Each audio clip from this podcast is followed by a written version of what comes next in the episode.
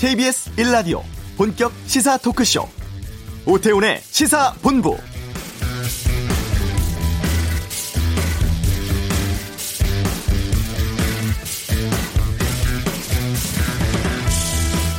평화가 한 분 한 분의 삶에 도움이 되도록 돌이킬 수 없는 평화로 만들겠습니다.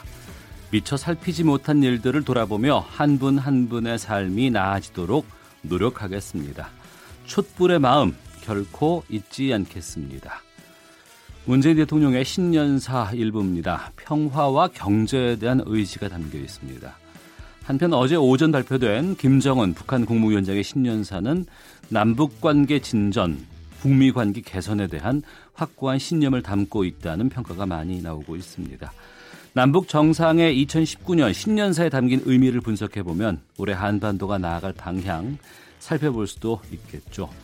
오태훈의 시사본부 수요일 이번 주 한반도는 오늘은 특집 좌담으로 준비를 해봤습니다. 전문가들 모시고 김정은 위원장 신년사와 올해 한반도 정세 전망해 보겠습니다.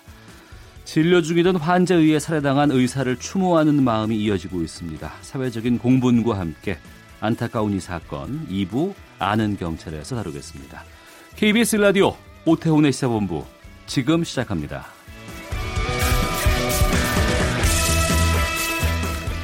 이 시각 가장 핫하고 중요한 뉴스를 정리해드리는 방금 뉴스 시간입니다. KBS 보도국 김기화 기자와 함께합니다. 새해 복 많이 받으십시오. 네, 본부장님도 새해 복 많이 받으십시오. 예. 올해 잘 부탁드리겠습니다. 아, 제가 잘 부탁드리겠습니다. 예. 네. 어, 김정은 위원장의 신년사는 많이 보도가 됐는데 문 대통령 신년사는 좀 뉴스에서 잘 안 보이는 것 같은데. 예, 왜냐하면 이제 아무래도 김정은 그 북한 국무위원장의 신년사는 네. 전 세계적인 관심이 있거든요. 음. 근데 우리 뉴스 우리 이제 문재인 대통령의 신년사 같은 경우에는 우리나라 안에서 사실 이슈가 많기 때문에 네. 그렇게 뭐 많이 보도되지 않은 것 같습니다. 경제에 대한 얘기를 했죠? 그렇습니다. 문재인 대통령은 신년사 통해서 경제 얘기를 제일 많이 했는데요. 어, 지난해 수출 6천억 달러 그리고 국민소득 3만 달러 시대려는 등 이 자부심을 가질 만한 성공을 이뤘다 이렇게 자평했습니다. 하지만 이 저성장 기조가 일상화되고 이 추경 모델은 한계에 이른 데다가 함께 잘 사는 길은 아직 멀다라면서 어, 경제의 구조적 한계를 또 극복할 새로운 산업 정책이 필요하다 이렇게 진단을 했습니다. 네. 지금 상황에 대해서 어느 정도 좀 힘든 상황이라는 거는 어, 인정을 한 것이죠. 그래서 문 대통령은 이 공정과 일자리 이걸 중심에 놓고 산업 전 분야의 혁신을 방법 삼아서 이 새로운 돌파구를 열겠다 이렇게 다짐을 했습니다. 또 기업이 투자하기 좋은 환경을 만들고 혁신 성장 분야 예산을 본격 투입하고 이, 그리고 사회 안전망을 또 촘촘하게 갖춰서 국민이 직접 체감할 수 있는 경제 성과를 내겠다 이런 얘기를 했습니다. 네. 공공부문 정규직화에 대한 언급이 있었어요. 그렇습니다. 이 특히 이 안전과 위험 분야에 최근에 비정규직의 사고가 잇따르지 않았습니까? 그걸 반영한 것 같은데 이 공공부문에서부터 이 비정규직화를 적극 추진하겠다라고 강조했습니다. 아마 이를 통해서 어 이제 민간 쪽도 정규직화 쪽을 어, 좀, 어 계속 도모해 달라 뭐 그런 메시지를 읽히는데요. 또 한반도 문제 관련해서는 아, 지금 우리가 누리는 평화가 아직까지는 잠정적인 평화다. 네. 그러면서 새해에는 이 불가역적인 평화 정착에 주력하겠다라는 뜻을 분명히 했습니다. 어, 신년에 앞서서 문 대통령은요, 이 국무위원들과 함께 이 국립 현충원을 찾아서 헌화하고 방명록에 대한민국 새로운 100년 함께 잘 사는 나라라고 이 새해 국정 운영의 각오를 적기도 했습니다. 네. 어, 김정은 위원장의 신년 사회에 대해서 트럼프 대통령이 반응을 보였어요. 그렇습니다. 예, 트럼프 대통령은 이 김정은 위원장의 신년사 가운데 2차 북미 정상회담 그리고 북한 경제 요거에 대한 언급에 주목했는데요. 김 위원장이 이 핵무기를 만들지도 시험하지도 전파하지도 않겠다라고 어, 말했다면서 자기도 언제든지 이 김정은 위원장을 만날 수 있다, 만날 준비가 돼 있다 이런 입장을 밝혔습니다. 그리고 김 위원장의 만남을 고대하고 있고 이 김 위원장이 북한에 얼마나 큰 경제적 잠재력이 있는지 잘 본인이 알고 있다라고 말을 했거든요. 네. 그러니까 다시 말해서 이 계속 어, 북한이 핵무기를 포기하고 비핵화의 길로 들어선다면 거기에 대한 경제적 과실을 주겠다 이런 메시지를 던진 것이죠. 네. 북미 정상이 새해 첫날부터 이제 2차 정상회담에 대한 기대를 주고받은 셈인데 정작 언제 만나겠다는 것은 없어요. 그건 뭐 아직 뭐 새해 첫날부터 얘기할 건 아니니까 음. 실무진에서 얘기를 해야 될 텐데요. 어, 그런데 이 백악관과 국무부 같은 경우에는 아직 공식 논평을 내지 않고 있습니다. 대신에 이 미국 언론들 같은 경우에는 분석 네. 기사를 시- 신속하게 실었는데요. 어, 보통 이 대부분 어떤 내용이냐면 2차 정상회담에 대한 대, 2차 정상회담 그리고 비핵화 의지를 재확인했다라면서 또 미국의 제재 해제를 계속 촉구하고 있다는 점을 또 지적을 했습니다. 이 북한이 미국이 제재와 압박을 계속하면 뭐 새로운 길을 모색하겠다 뭐 이런 얘기를 하지, 않았습니까 위원장이? 네. 그래서 이 새로운 길이 무엇인지는 분명하지 않지만 이거는 협상 테이블을 박차고 나갈 수 있는, 있는 뜻이다라고 워싱턴 포스트가 보도했습니다. 특히 이 뉴욕 타임즈는요 어, 북한의 요구는 본질적으로 1차 정상회담 이전으로 회귀하는 것일 수 있다라고 우려했는데 이게 무슨 말이냐면 정상 1차 정상회담에서 얘기했던 것을 다 무시하고 다시 핵무기 실험과 어, 핵실험 이런 걸 할 수 있다라는 이- 이야기일 수도 있다 이런 우려겠죠. 네. 자, 이- 검찰이 일제 강제징용 소송의 주심이었던 김용덕 전 대법관을 소환해 조사했다고요? 그렇습니다. 이게 지금 사법농단 수사가 계속 이어지는데요. 검찰 같은 경우에는 뭐 첫눈 내릴 때 뭐 양승태 대법관 부를 수도 있다 이런 얘기 예전에 했었는데 아, 그랬었나요? 예, 예. 그, 런데 이제 이게 해를 넘겨서까지 이어지고 있습니다. 아, 김용덕 전 대법관과 차한성 전 대법관이 지난달 말에 이 서울중앙지검에 소환돼서 조사를 받은 것으로 알려졌습니다. 아, 김전 대법관은요, 2014년 6월에 일제 강제징용 피해자들이 신일 철 죽음을 상대로 낸 손해배상 청구 소송의 주심이었는데 네. 검찰은 김 전 대법관이 해당 소송의 결론을 미루는 과정에 양승태 전 대법원장 등의 개입 어, 지시가 있었는지를 어, 추궁했습니다. 또 법원행정처가 2016년에 해당 재판의 전원 합의체 회부 여부를 검토하는 과정에서 부당한 영향력을 행사했는지도 집중 조사했습니다. 이 사건이 그러니까 일본과의 외교 관계를 위해서 이런 어, 신일철 죽음을 상대로 낸 손해배상 청구 소송을 어, 결론을 계속 미루면서 이어간 것이죠. 네.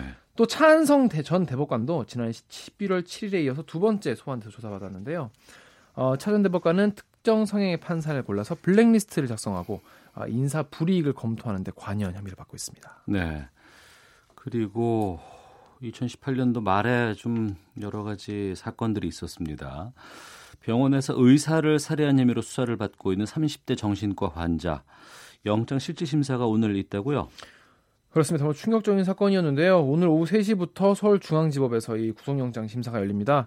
이 박모 씨인데요. 박 씨는 아시다시피 서울 수- 강북 삼성병원에서 진료받다가 흉기를 휘둘러서 의사를 숨지게 한 혐의입니다. 영장 발부는 이르면 오늘 밤에 나올 것 같고요. 네. 경찰은 어, 보- 병원 복도 CCTV 를 확보했는데요. 거기에 사건 현장이 다 담겨 있다고 하네요. 그리고 이 박 씨의 소지품 등 객관적 자료를 다 이제 압수해서 어, 조사를 하고 있다고 합니다. 혐의는 시인했습니까? 그렇습니다. 바로 어, 현행범으로 체포가 됐는데 어, 살해 시인했고요. 근데 왜 휘둘렀냐, 왜 살해했냐는 질문에는 일관된 진술을 하지 않고 횡설 수설하고 있다라고 합니다. 네. 박 씨는 이 조울증이라고 하는 양극성 기분 장애를 앓고 있는 것으로 알려졌는데요. 어, 경찰은 사인 규명 위해서 오늘 부, 부검을 실시하고 어, 순진 의사의 빈소도 어, 이후에 차려질 것 같습니다. 네. 자, 2부에서 이것은 좀 자세히 다뤄보도록 하겠습니다. 어, 산불 소식 좀 짚어보겠습니다. 어제 오후에 강원도 양양에서 일어난 산불 이틀째 지금 계속되고 있죠. 그렇습니다. 이제 산불 진화헬기가 본격적으로 투입됐어요. 이제 진화 작업에 속도가 붙고 있는데요. 산림당국은 오전 11시 반을 기준으로 진화율이 70%대다라고 밝혔습니다. 네.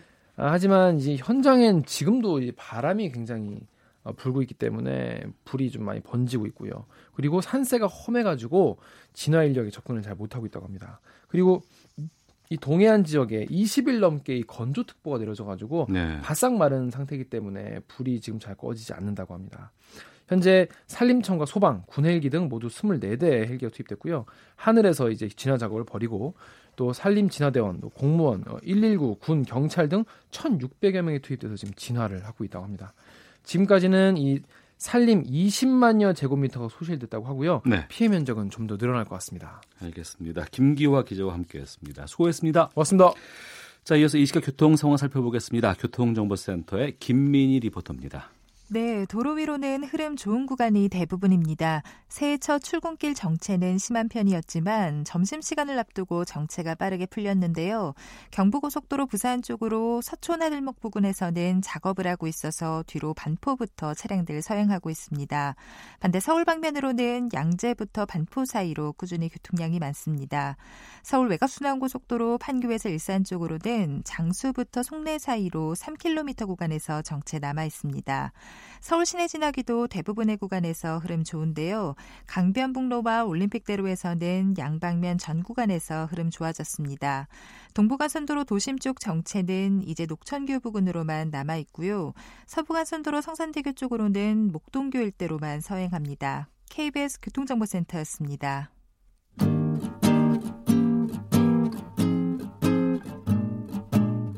KBS 1라디오 오태훈의 시사본부 여러분의 참여로 더욱 풍성해집니다. 방송에 참여하고 싶으신 분은 문자 9730번으로 의견 보내주세요. 애플리케이션 콩과 마이케이는 무료입니다. 많은 참여 부탁드려요. 네, 김정은 북한 국무위원장과 도널드 트럼프 미국 대통령이 새 벽두부터 2차 정상회담에 대한 의지를 재확인했습니다. 지난해 평화 분위기를 올해도 이어가자는데 두 정상이 의기투합했다고 볼 수도 있겠죠. 이번 신년사와 또 여기에 대한 화답이 최근 지지부진하고 있는 비핵화, 평화체제 협상의 새로운 돌파구가 될 수 있을지 특집 좌담 이번 주 한반도는에서 다뤄보겠습니다. 김형석 전 통일부 차관 또 KBS 보도국 국현호 통일외교팀장과 함께합니다. 두 분 어서 오십시오. 안녕하세요. 예, 반갑습니다. 예, 새해 복 많이 받으시고요. 예, 예 새해 복 많이 받으십시오. 예.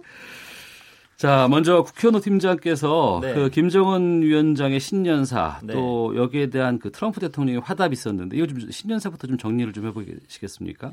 제가 어제 이제 9시부터 이제 북한 조선중앙 TV를 통해서 방송이 됐는데 네. 한 29분 정도 분량이었어요. 제가 어. 그거를 이제 다 발표한 뒤에 네. A4 용지를 출력을 해서 보니까 16페이지가 나오더라고요. 글자 크기는요? 글자 크기는 그냥 저희 그냥 평소에 우리 하던 평소 하던 대로 그대로 어. 해서 보니까 16, 16페이지 꽉 차게 나오던데 양이 많네요. 예, 한 13,000자 분량이다라고 어느 언론에서는 분석을 하기도 했는데 네. 제가 쭉 한번 보니까 11페이지까지는 북한 대내 상황, 네. 소위 말하는 내부적으로 전하는 메시지가 음. 중심이었고 그 뒤에 이제 남북 관계, 북미 관계 그 부분이 나오더라고요. 예, 예. 남북 북미 관계는 어떻게 보면은 12, 13, 14, 15, 16 다섯 페이지 정도 분량이 채 못 되는 물량인데 네. 거기서 이제 핵심적인 키워드만 좀 꼽아 보면은 김정은 위원장이 처음으로 완전한 비핵화라는 표현을 썼고요. 어. 그다음에 2차 북미 정상회담 언제 어디서든지 할 용의가 있다라고 얘기를 했고 남북 관계 관련해서는 남북 관계가 완전히 새로운 단계에 접어들었다 이런 표현을 썼습니다. 네. 그리고 금강산 관광 개성공단 조건 없이 재개할 용의가 있다 이런 내용들을 밝혔거든요. 네. 그런 점을 볼 때 이젠 남북 관계 그리고 북미 관계에서 진전을 기대할 수 있는 여지는 상당히 많다 이렇게 일단 평가를 할 수 있을 것 같고 동시에 몇몇 가지 가시도 조금 있었습니다. 과시? 가시. 가시라고 볼 수 있는 아, 예, 예. 가시라고 볼 수 있는 부분이 있었는데 언론에도 많이 보도가 됐던 것처럼 가장 대표적인 게 비핵화 협상에 진전이 없을 경우 새로운 길을 모색할 수도 있다 이런 내용이 있었고 합동군사훈련 연습을 중단하고 외부 전쟁 장비도 반입하지 말아야 한다 이런 주장이 있었는데 이런 부분은 조금 어떤 의도가 담긴 음. 것인지 분석이 좀 필요할 것 같습니다. 예, 김영석 차관께서는 지난주에 이제 이번 신년사에 담긴 것들을 우리가 주의 깊게 봐야 된다라고 네. 말씀해 주셨는데 올해 신년사 보시고 나서 좀 뭐가 많이 바뀔 것 같습니까? 어떻게 보세요? 어, 이제 일단은 이제 지난해 보였던 한반도 정세 변화의 흐름이 같은 방향으로 가겠다라는 네. 판단이 들고요. 왜냐하면 어. 이제 김정은 위원장이 남북 관계도 확대 발전하겠다라는 예. 것도 했지만 지금 현재 가장 큰 요소인 이제 소위 그 비핵화 문제 관련된 북미 협상인데 그거는 6월 12일 날 싱가포르에서 회담에서의 합의 사항을 확고히 이제 존중하고 그걸 음. 토대로 해서 이제 미국이 이제 신뢰성 있는 상한 조치를 보내 보여준다면 네. 이제 보다 획기적인 진전을 할 수 있다라고 했기 때문에 이제 지난해의 그런 흐름을 그대로 유지할 것 같다라는 거고요.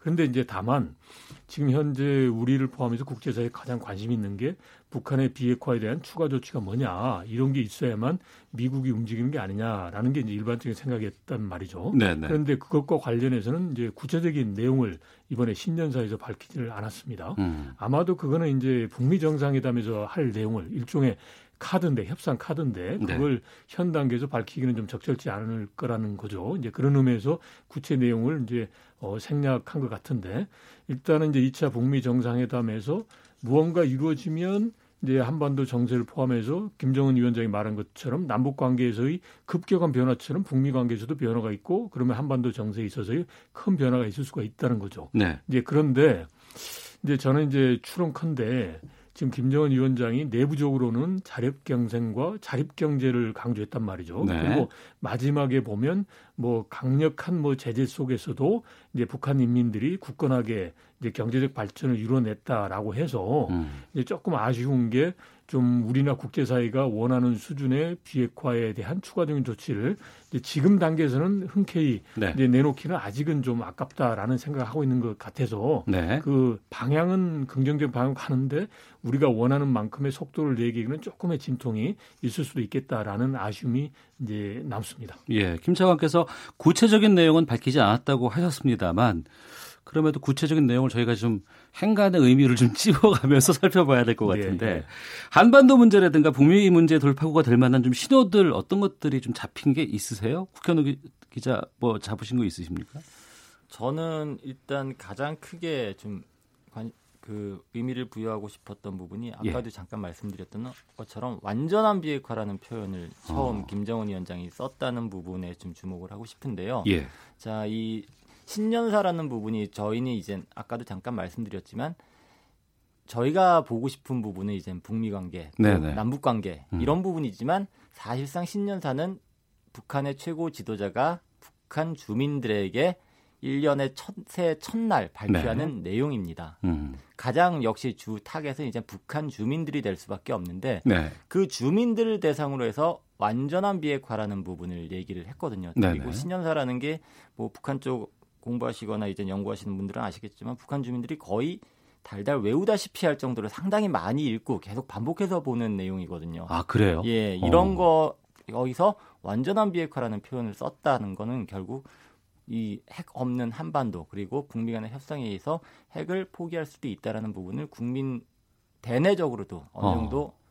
알린 게 아니냐, 인정한 게 아니냐 그런 생각이 조금 들었습니다. 작년에 9월 19일 그 5일 경기장에서 네네. 문재 대통령이 했던 그 얘기와 연관이 그렇죠. 되는 거잖아요. 통할 수도 있는 부분이죠. 어. 김 차관님. 네. 그 방금 완전한 비핵화에 대한 얘기를 김정은 위원장이 신년사에서 밝혔지만 또 네. 한편으로는 미국이 약속을 지키지 않고 우리의 인내심을 오판하면 새로운 길을 모색하지 않을 수 없다. 네. 이렇게 양면적인 목소리를 동시로 냈습니다. 예, 그 이제 전체 내용의 구성 분량을 좀 볼 필요가 있는데, 네. 어, 대외 관계에서 열이라고 한다면 맨 마지막에 이제 다만이라는 조건을 내세우고 어. 그러면서 미국이 공개적으로 약속을 이행하지 않고 네. 그리고 이제 소위 그 제재와 압박을 가한다면 부득불 불가피하게 새로운 길을 모색하지 않을 수도 없다라는 쪽으로 아주 애둘러서 표현을 했다는 거죠. 그러니까 새로운 길을 모색하겠다도 아니고 모색하지 않을 수 없다라고 왜냐하면 두 번 꽈어요. 왜냐하면 네. 지금 단계에서 보면 북한이 이제 비핵화라는 카드를 가지고 네. 미국과 협상을 해서 체제 안전 보장과 이제 경제적 지원 담보를 소위 이제 그 한 번에 음. 그러니까 소위 그 급행인 거죠. 네. 이제 급행을 해서 바로 얻으려고 하는 게 김정은 위원장의 이제 목표인 거죠. 그러다 보니까 이제 트럼프 대통령과 이제 지금 서로의 관심사가 뭐고 문제 해결할 수 있는 방도를 안다. 그래서 서로가 속도감 있게 결과를 만들어낼 수 있다라고 하는 거 아니에요? 예. 그런데 이게 만약에 안 된다 그러면 이제 경제 사회주의 건설, 경제 건설을 위한 다른 방법. 그러니까 즉 직행이 아니라 음. 이제 완행을 탄다라는 게 지금 현재로서는 김정은 위원장이 새로운 길을 의미할 때 이제 표방한 게 그거다라는 거고. 예. 근데 이제 상황에 따라서 이제 북한의 입장에서 보면 아무것도 안 된다. 이제 도저히 뭐 외부로부터 지원도 받을 수도 없고 뭐 계속적으로 북한에 대한 불신이 계속 쌓이고 그럼 더 이상 이제 뭐 할 방법이 없다. 그러면 이제 이제 결국은 이제 핵무장으로 갈 수 있는 거 아니냐 이게 마지막 순간에 네. 이제 그러한 이제 전반적인 그런 상황적 흐름이 있지만 음. 이제 어제 있었던 신년사에서의 전체적인 맥락 그리고 현재 상황에서의 새로운 길은 미국과의 직접談判, 즉 이제 급행을 통한 경제 지원이 어렵다면 이제 다른 방도로서 북한의 사회주의 경제 건설을 위한 이제 다른 방법을 모색하겠다. 이제라는 이제 의미가 아니겠느냐. 그게 아마 현실적이다라고 생각합니다. 그러니까 신년사에서 이 새로운 길을 모색하지 않을 수 없다. 이 부분에 대해서 미국 언론들은 상당히 많은 관심을 좀 보이고 있는 것 같아요. 제목도 네. 이쪽에서 네. 좀 많이 뽑는 것 같고. 그런데 예. 이게 핵으로 돌아가겠다는 게 새로운 길일까 싶은 마음도 있거든요. 그 새로운 길은 제가 보기에는 이제 과거의 핵 경제 병진 노선이라고 이야기를 했고, 예.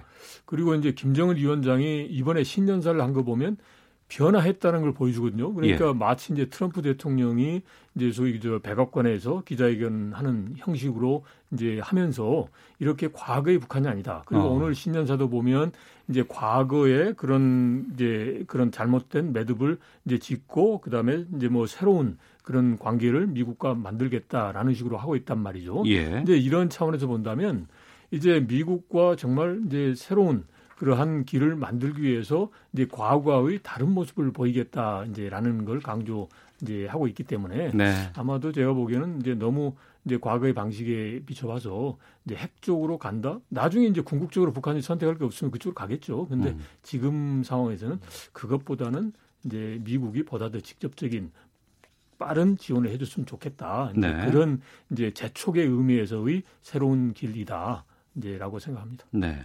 김영서 전 통일부 차관, 국현호 KBS 보도국 통일외교팀장과 함께 한 주간의 한반도 정세 분석해보는 이번 주 한반도는 신년사 특집 이어가도록 하겠습니다. 국현호 기자. 네. 그 신년사에서 눈에 띄는 부분이 핵무기를 더 만들지 않는다, 네. 실험도 하지 않겠다 이것인데 네. 그러니까 미래 핵에 대해서는 계속 말을 하고는 있지만 네. 지금 갖고 있는 거, 네, 네. 과거에 만들어 놓은 이 핵에 대해서는 말이 없지 않다, 뭐 이런 평가도 나오거든요. 어떻게 보세요? 지금 그렇죠. 어저께 이제 소위 언론들에서는 사불 정책이다 이런 표현까지 써가면서 이제 그 김정은 위원장이 핵무기를 더 이상 만들지 않는다, 실험하지 않는다, 네. 그다음에 또 외부 반출도 하지 않는다 이런 부분은 상당히 좀 부각해서 기사들이 나오고 있는데 현재 핵 부분에 대해서는 따로 뭐 얘기가 없었어요. 어. 그 핵이라는 좀 더 크게 보면은 네. 어제 신년사에서 핵이라는 표현 자체가 거의 언급이 없었습니다. 음. 제가 한번 꼽아 보니까 네. 핵 무력 그리고 그 저 그거보다 더 큰 표현인 소위 북한에서 자주 썼던 강성대국이라는 표현이 어제 신년사에서 한 번도 등장하지 않았습니다. 아 그래요? 예, 어. 핵이라는 단어만 두 번이 나왔거든요. 예. 핵이라는 부분에 대해서는 사실상 거의 언급을 안 했다 이렇게 볼 어. 수도 어. 있는 부분인데 그만큼 톤을 많이 다운시켰다. 그러니까 2018년의 신년사와는 완전히 다른 거 아니에요? 그렇죠. 느낌이? 예. 네, 톤이 상당히 많이 다운됐다. 그리고 상당히 많이 절제된 게 아니었 절제된 톤으로 지금 신년사를 작성해서 발표하지 않았느냐 이런 해석이 가능한 부분인 것 같습니다. 네, 김영수 차관님 예. 이 부분에 대해서는 어떻게 평가하시는지도 궁금하고 예. 이제 그저 북미 정상회담 틀에서 이제 앞서서도 이제 북미 정상회담에서 깔 여러 가지 내용들이 이번에는 좀 반영되지 않고 좀 예. 이렇게 뒤에 예. 좀 놔두고 있는 듯한 느낌이라고 말씀하셨는데 예. 좀 어떤 획기적인 내용을 준비하는 지금 상황이라고 단계라고 봐도 되겠습니까? 어, 일단은 먼저 이제 과거 핵 문제인데 그건 네. 이제 핵무기를 사용하지 않는다라고 했기 때문에 뭐 예를 들어서 이제 우리가 원하는 그런 폐기나 반출 용어가 없기 때문에 과거 핵에 대해 언급이 없다라고 할 수 있지만 핵무기를 사용하지 않겠다라고 한 거니까 네. 이제 그런 거는 이제 과거 핵에 대해서 일종의 동결인 거죠. 지금 보면 이제 북한의 핵 프로그램이 동결되지 않았다라는 부분에 대한 논란이 많지 않습니까? 네. 그러니까 이런 부분에 이제 의미가 있을 거다라고 생각하고요. 음. 그 다음에 이제 비핵화 관련돼서 일단 인식은 지금 김정은 위원장도 이게 지금 현재의 정세를 앞으로 끌고 가는 데 있어서 핵심적인 요소다라고 이제 인식을 하고 있는 것 같아요. 네. 그리고 이제 사실상 이제 북한 체제의 특성상 김영철 통전부장이 김정은을 대신해서 미국과 일종의 합의안을 만들 수는 없거든요. 음. 그러니까 직접 본인이 그러면 트럼프 대통령과 하겠다. 네, 라는 입장 하에서 북미 정상회담에 언제든지 마주 앉을 자세가 되어 있다라고 이야기를 하면서 네. 이제 큰 틀에서 이야기를 하는 거죠. 그러니까 어떤 이야기를 하냐면 대화 상대방에 대한 고질적 주장에서 벗어나서 서로 인정하고 존중하는 원칙하에 공정한 제안을 내놓고 올바른 협상 자세와 문제 해결 의지를 가지고 있다면 이제 속도감 있게 국제사회가 환영하는 결과를 만들어낼 용의가 있다라는 거죠. 음. 그러니까 그런 차원에서 본다면 이제 일단 김정은 위원장은 지금 현재까지 내놓았던 안, 그러니까 풍계리 핵실험장에 대한 이제 사찰하고 영변 이 정도 선에서 미국이 이제 인도적 지원뿐만 아니라 상응하는 조치를 해줬으면 좋겠다라는 건데 네. 이거 가지고는 미국이 움직이기 어렵다라는 것은 인식을 하는 것 같아요. 음. 그래서 이 부분에 관해서 공정한 제안이니까 그 상하는 상하는 조치가 조금 더 있으면 본인들도 이제 한 발짝 나갈 수 있다. 라는 거고 그리고 또 여기 보면 올바른 협상 자세라는 거거든요. 그러니까 예. 일단 들어봐라는 거죠. 그리고 또 문제를 해결하겠다는 의지. 그러니까 이제 이제 좀 들어보고 문제를 해결하기 위해서 미국이 조금 더 이제 신경을 쓰고 좀 더 이제 상응 조치를 해주면 음. 본인들도 가겠다라는 식으로 해서 조금은 좀 주저주저하면서 앞으로 나오는 그런 뉘앙스란 말이죠. 네. 그래서 이 부분에 대해서는 지금 말씀하신 대로 획기적인 조치까지 내기는 아직 김정은 위원장 입장에서는 이제 어렵다는 거죠. 왜냐하면 자기들이 선제적 조치를 했는데 아직도 보면 체제 안전이라든지 다른 부분이 없으니까 여기에 대해서는 자기네들 카드를 많이 내놓을 수 없다라는 거죠. 그렇지만 조금 내놓으면서 불신이 해소되면 이제 좀 더 큰 관계로 남북 관계 변한 것처럼 빨리 변할 수 있다라는 의지를 표명한 거죠. 네. 외신들의 반응을 포함해서 여러 가지 내용들 또 이면들은 잠시 뒤 헤드라인 뉴스 듣고 계속해서 말씀 나누도록 하겠습니다. 헤드라인 뉴스입니다. 문재인 대통령은 오늘 신년사를 통해 올해 경제정책 성과를 국민이 체감할 수 있도록 최선을 다하겠다고 다짐했습니다. 사법농단 의혹을 수사하고 있는 검찰은 지난달 말 일제 강제징용 소송의 주심이었던 김용덕 전 대법관의 소환에 조사했습니다. 다음 달부터 초미세먼지가 심한 날에는 경기뿐 아니라 휘발유, LPG 등 모든 노후 차량의 수도권 운행이 금지됩니다.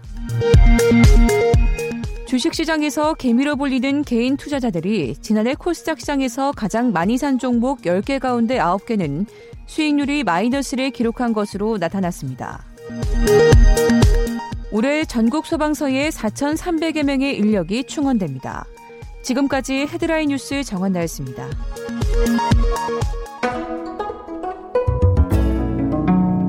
함께하는 평화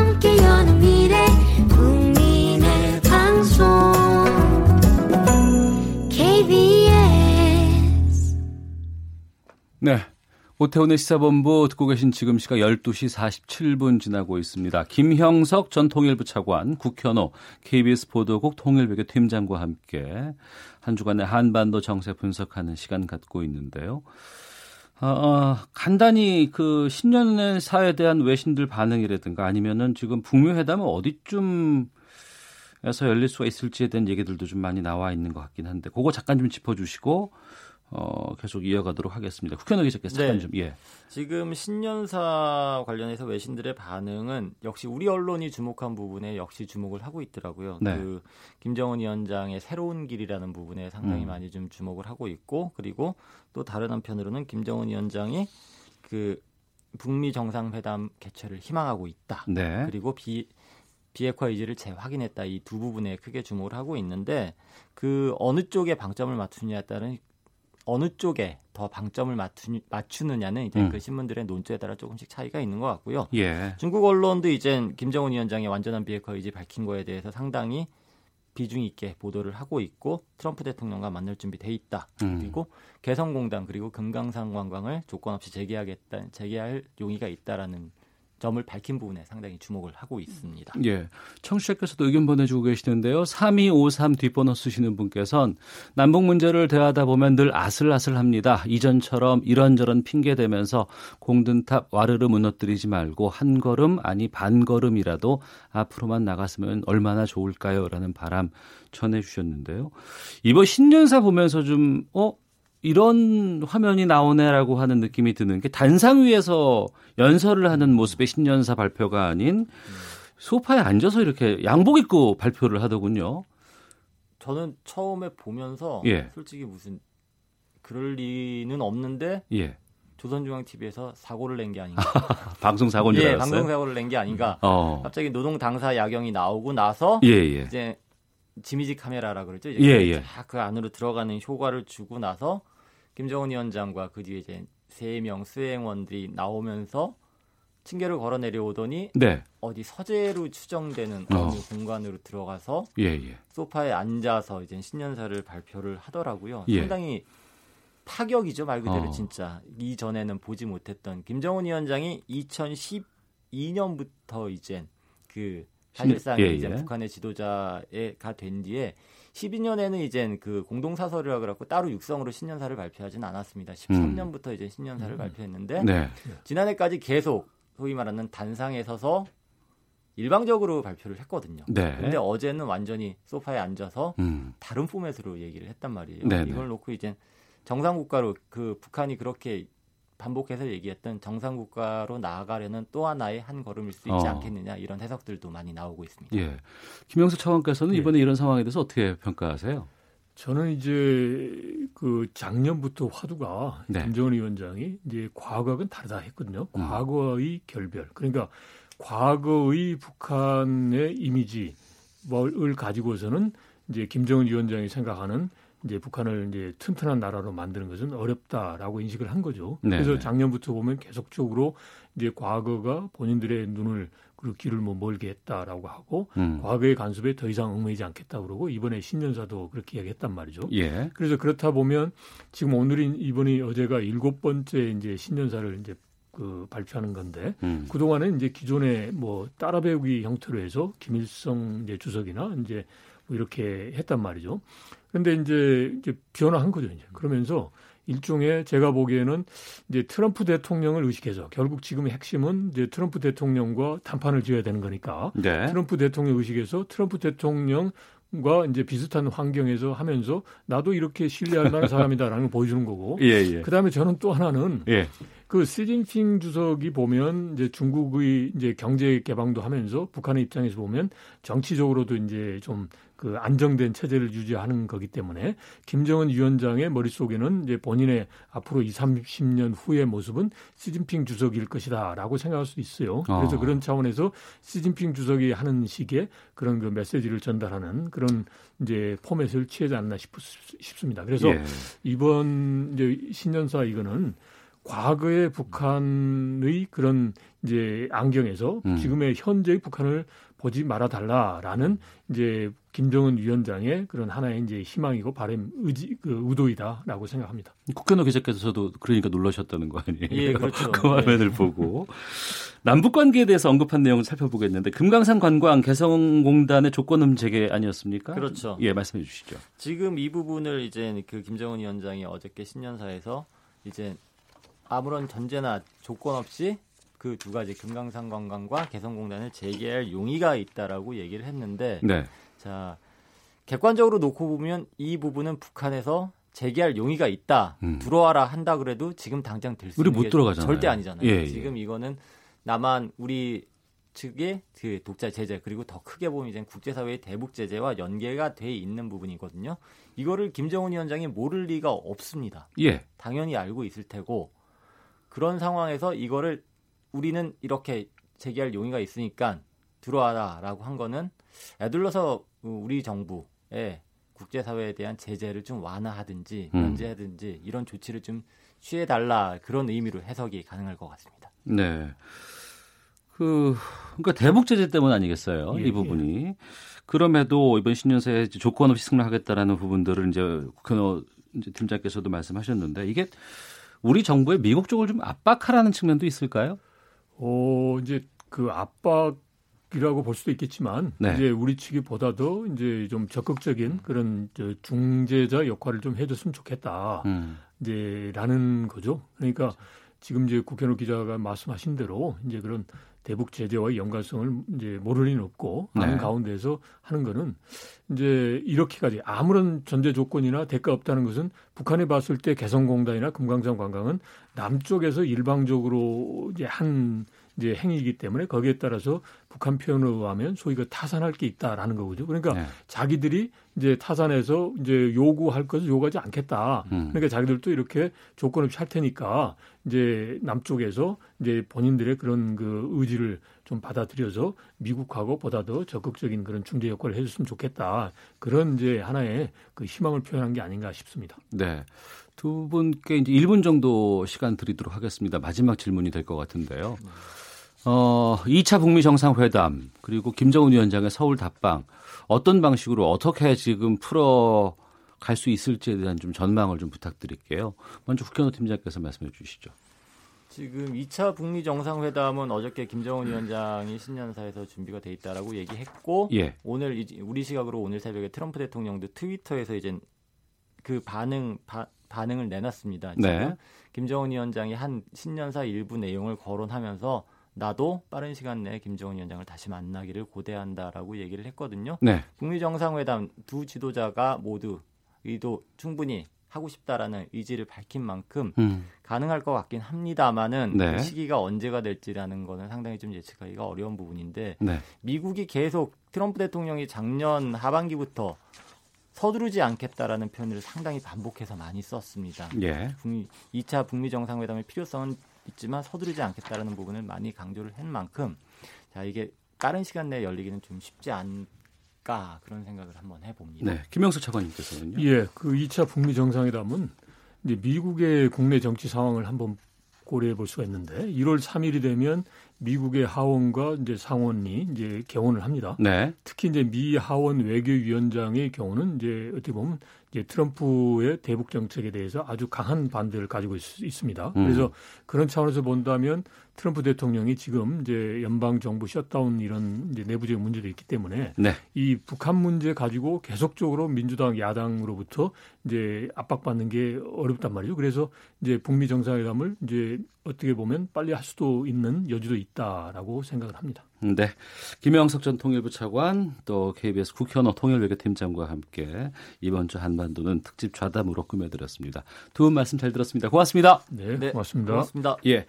1부는 여기서 인사를 드리겠습니다. 잠시 후 2부 아는 경찰, 환자의 피살된 정신과 의사 사건, 또 4살 여아의 학대 사망 사고까지 짚어보겠습니다.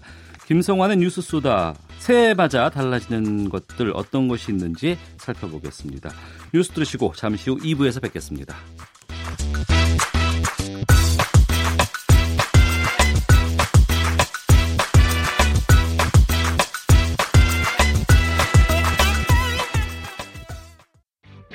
야, 아 왜? 점심시간에 뭐하냐? 자야지. 야, 그러지 말고 이거 한번 들어봐. 아 뭔데? 지금 당장 라디오를 켜봐. 나른한 오후 깨울 시사 토크쇼. 모두가 즐길 수 있고 함께하는 시간. 유쾌하고도 신나는 시사 토크쇼. 오태훈의 시사본부. 네, 오태훈의 시사본부 수요일 2부 시작하겠습니다. 여러분들께서 문자 보내주고 계시는데요. 7284 뒷번호 쓰시는 분께서 화이팅! 새해 복 많이 받으세요. 계속 청취하고 있습니다. 라고 보내주셨고요. 박호범님, 제 생각을 좀 적어보려고 하는데 막상 글쓰기가 어렵네요. 라고 의견 주셨습니다. 방송 들으시면서 느끼신 점 또 함께 하고 싶은 의견 편하게 보내주시면 저희가 최대한 잘 반영토록 하겠습니다. 7660님, 시사본부 잘 듣고 있습니다. 이 시간에 집에서 듣는 라디오 오랜만인 것 같습니다. 라고 의견 주셨는데요. 방학 중이신 것 같기도 하고. 휴대전화 문자 샵 9730 짧은 문자 50원 긴 문자 100원이고 콩은 무료입니다. 여러분들의 많은 참여 보내주시길 부탁드리겠습니다. 아, 수요일 2부에는 전문성과 현장성 살아있는 고품격 high quality 범죄 수사 토크를 지향하는 시간이 있습니다. 아는 경찰 2019년 새해 첫 시간인데요. 자, 희망찬 새해 벽두부터 사건 사고가 잇따르고 있습니다. 김복준 한국범죄연구소 연구위원 전 서울경찰청 범죄심리분석관이신 배상원 프로파일러와 함께합니다. 두 분 어서 오십시오. 네, 안녕하세요. 안녕하세요. 예. 서울병원에서 환자가 휘두른 흉기에 의사가 숨졌습니다. 진료 중에 환자가 휘두른 흉기에 목숨을 잃은 의사는 경북 아 강북 삼성병원 정신건강의학과의 임세원 교수였습니다. 어, 경찰이 살인 혐의로 구속영장 신청했고 피의자가 조울증 환자로 밝혀지면서 여러 가지 논란이 일고 있는데요. 의료계는 물론이고 일반 국민 모두가 지금 충격에 빠진 상황입니다. 먼저 어떤 상황이었는지 좀 정리를 좀 부탁드리겠습니다. 예, 31일이죠. 네. 31일 오후 시간대 병원 아마 그 진료 시간이 끝나가는 네. 거의 끝나가는 시간대였던 것 같습니다. 네. 어, 서울 강북 그 어, 삼성병원 정신건강의학과 어, 임세원 교수님이십니다. 네. 어, 뭐좀 이따 임세원 교수님에 대해서 얘기가 있겠지만요. 그 교수님이 진료를 하고 있는데 어, 원래 그 예약 시스템으로 이루어진다고 합니다. 그 진료 자체가. 네. 근데 어, 이번에 이제 이, 그, 이 범행을 한 박모 씨는 30대인데요. 이 사람은 예전에 이제 이 그 임 교수님한테 진료를 받았고 아마 어 병원에 입원한 치료도 한 적이 있었던 사람이라고 합니다. 예. 근데 그날 무슨 일인지 모르지만 예약도 없이 거의 예, 끝나가는 시간대 갑자기 나타난 거예요. 예. 그래서 진료실에 들어가 가지고 들어가자마자 어, 본인이 문을 잠갔다고 합니다. 네. 진료실 문을 잠그고 안에서 어, 품에 소지하고 있던 그, 그 흉기를 이제 그 아마 휘두른 것 같습니다. 그래서 임 교수님이 나름대로 이제 그, 그 현장에서는 피해서 나왔는데 에, 나와가지고도 이분이 시간을 좀 끌 수밖에 없었던 이유가 밖에 있던 다른 환자 혹은 또 그 주변에 있는 간호사들을 먼저 대피시키는 게 급했던 것 같아요. 아, 예. 그 과정에서 적극적으로 본인이 도주하는 게 좀 부족했고요. 음. 어, 급기야 이제 넘어지고 넘어진 그 임 교수를 이 가해자가 에, 그 급소 부위를 여러 차례 공격해서 급기야 사망에 이르게 했던 아주 안타까운 그런 사건입니다. 이게 네. 이제 살신성인인 게 이분은 그 진료실 안에는 이제 대피하는 공간이 있었다고 합니다. 보통 네. 그런 공간이 다른 데는 없지만은 이 과의 특성상 음. 그러니까 이제 진료실 연구실 같은 데 있으면 안에 있던 뭐 어떤 옷장이라든 이런 부분이 있지 않습니까? 안에 예. 잠궜으면은 본인은 화를 피할 수 있었는데 네. 문제는 거기 있었으면은 이 사람이 칼을 들고 바깥에 있는 간호사를 위해할까봐 이분이 그걸 감지하고 바깥에 나가서 어, 위험함에도 불구하고 그걸 알리는 과정에서 이제 공격의 대상이 돼서 이게 좀 피해를 받으신 좀 안타까운 상황입니다. 네.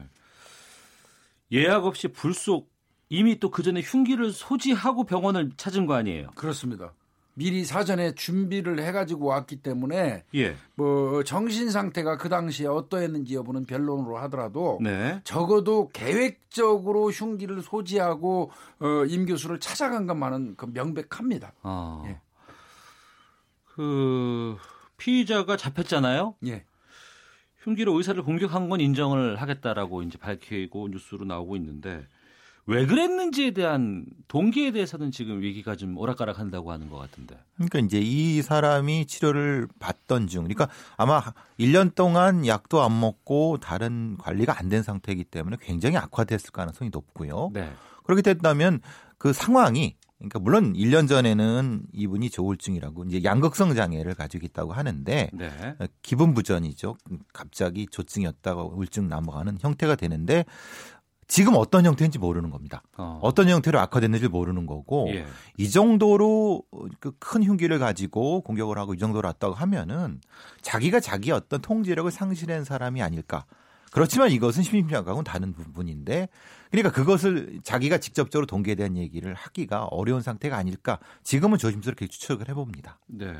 그러니까 이 피의자가 정신과 진료를 받던 환자잖아요. 예, 예. 예. 이게 심신미약 주장할 가능성은 없는 거예요? 어, 떻게 보세요? 이거는 뭐 틀림없이 심신미약을 주장할 겁니다. 예. 일단은 예. 뭐 죄명 자체가 뭐 형법상 가장 중요한 살인죄를 저질렀고요. 예. 어, 결국은 이제 아마 뭐 오늘 구속영장 실질 심사가 있는 것 같은데 영장이 발부될 걸로 보입니다만은 영장이 발부되면 아무래도 어떤 살인죄 처벌에서 좀 경감받기 위해서 음. 분명히 뭐 진료받은 기록도 사실상 있지 않겠습니까? 그렇겠죠. 어, 그러니까 심신미약을 주장을 할 겁니다. 그 당연히 주장을 할 건데 이제 문제는 그거를 인정하느냐 여부는 이제 행위시로 따져요.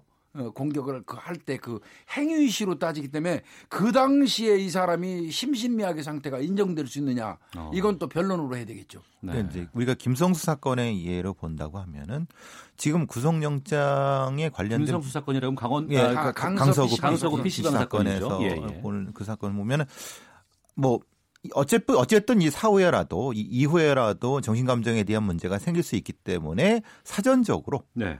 어, 사전적으로 정신감정을 했을 가능성은 높습니다. 어. 그래서 이제 논란의 여지를 차단할 필요가 분명히 존재하는 거지 않습니까? 그러니까 어, 공주에 있는 쪽으로 가서 정신감정을 할 가능성도 분명히 존재를 합니다. 예. 그 배성원 프로파일러께서 이전에도 이제 그런 부분 말씀해 주셨던 것 같은데 그 이번 사건 같은 경우에는 1년 전에 퇴원을 했던 환자가 예약 없이 정신과를 그렇죠. 찾았고 여기서 범행을 저질렀다는 점에서 좀 중증 정신질환자들의 관리 부실 아니냐 이런 목소리가 나오고 있기도 하거든요. 제가 몇 번 말씀드린 바 그러니까요. 있죠. 예. 예, 예. 지금 시스템이 2원화, 3원화돼 있다는 겁니다. 지금 이 강북 삼성병원에서 의료한 기록은 있습니다. 그러니까 위험도가 높다는 걸 압니다. 네. 근데 이 사람이 자발적으로 외래 진료 그러니까 퇴원한 후에 외래 진료를 받으러 약을 받으러 오지 않는 한 지금 상태에서는 강제할 방법이 이렇게 마땅치 있다는 게 없고요. 음. 그것을 지역 건강 정신건강보호센터에 보내서 그러니까 그 네. 그 명단을 보내갖고 관리하도록 해야 되는데 그럴 수 있는 그러니까 자기가 자발적으로 등록하지 않는 상태에서는 그럴 수 있는 방법이 없다는 거고 음. 또한 이 정도로 위험한 사람이라고 하면은 적어도 경찰 지구대에 이런 명단이 통보돼야 되는 것이 맞는데 그럴 수 있는 시스템이 안 돼 있다는 겁니다. 왜냐하면 네. 환자의 의료적 기로를 경찰을 통보할 수 있는 상황이 아니기 때문에. 그러니까 결국은 이중 삼중에 이런 아주 부실한 망이 지금의 상태라는 겁니다. 네. 저는요. 예. 어, 차제에 이 우려는 늘 있었어요. 어, 정신건강의학과에 출입하는 어떤 그 정신계통에 문제가 있는 사람들의 어떤 그 돌발적인 위험성은 늘 상존하고 있거든요. 네. 물론 그 사람들을 그 컨트롤하고 치료하는 의사분들이시니까 그들을 또 뭐 효율적으로 통제할 수 있다고 생각할지는 몰라도요. 이 경우 같은 경우는 뭐 어떻게 도리가 없는 그런 상황이 되지 않겠어요? 예, 적어도요, 어, 예, 정신건강의학과라든지 이런 데는 통제 시스템은 좀 구축이 돼야 될 것 같다. 음. 요번 같은 경우도 예약이 없는 사람이 맘 놓고 들어올 수 있었지 않습니까? 네. 진료실에. 물론 병원이라는 곳은 누구나 아무나 자유롭게 출입하는 게 맞지만요. 네. 적어도 정신건강의학과 정도 되면 마음이 아프거나 정신이 아픈 사람들이잖아요. 어, 이분들을 관리하는 그 병원이라면 어, 예약 같은 거라든지 이, 또 이런 통제 시스템은 어, 이번 기회에 갖춘다는 거를 한번 어, 생각해 볼 필요가 있겠다. 그런 네. 생각이 들어요. 예. 이 강북 삼성병원 정신건강의학과 임세원 교수를 향한 애도가 계속해서 지금 예, 이어지고 예. 있고 예. 뭐 여러 협회에서 혁명을 내고 고통받는 많은 이들을 돌보고 회복을 함께 기뻐했던 훌륭한 의사이자 치유자였다라고 애도를 표하기도 하고 또 임 교수의 네. 추모 그림이 지금 뭐 SNS를 통해서 널리 좀 전파가 되고 있는 상황이고요. 앞서서도 뭐 자기 자기가 다치면서도 위험에 있으면서도 예. 간호사와 다른 의료진 대피시켜서 이런 행동까지 해 주셨는데 20년 동안 우리나라 우울증에 대해서는 대단한 연구를 해온 우울증 치료의 명이었다는 음. 평가가 나와요. 네, 한국 자살 예방 프로그램을 만드는데 선구자셨고요. 네. 특히 이제 보고 듣고 말하기라고 하는 음. 그러니까 군인 대상의 그 프로그램은 상당히 그 선구자적인 형태의 프로그램이고 그리고 이제 특히 본인께서도 이제 이 관련된 경험을 통해서 자살 예방에 대한 책도 쓰시면서 다른 사실 의사 선생님이라면 그런 그 거친 일을 하기 싫어하시는 분들이 많으실 텐데 네. 이분은 그렇지 않고 그런 부분에서 선수스으로 다가가셔갖고 환자들을 보듬해 주셨, 주셨던 그런 사실 안타까운 사실 뛰어난 분이시죠. 네. 청취자께서 보내주고 계시는데요. 0419 뒷번호 쓰시는 분께서는 의사의 죽음이 안타까워 눈물 납니다. 사건, 사고 때마다 정신병 탓하지 말라고들 하지만 심각한 분들의 경우에는 관리 시스템 도입돼야 사회가 안전해질 것 같습니다. 8532번 쓰시는 분, 운전직이다 보니 문자 보내기가 쉽지 않네요. 귀에 쏙쏙 들어오는 코너 감사합니다. 0485님, 김복준 선생님, 배상훈 프로파일러 두 분이 다룰 뉴스가 없어야 좋은 세상이 되겠지만 빛이 있으면 어둠이 있는 법이겠죠. 새해 복 많이 받으세요라고 의견도 보내주셨는데요. 아, 그 JTBC 드라마였죠. 스카이캐슬에서 이 사건과 비슷한 상황을 다룬 적이 있다고 해서 또 뉴스가 나오고 있는데 의사협회가 이미 지난달에 이 이런 의사 피습을 희화하는 내용을 담은 부분에 대해서 지적하는 항의 공문을 보냈다고 해요.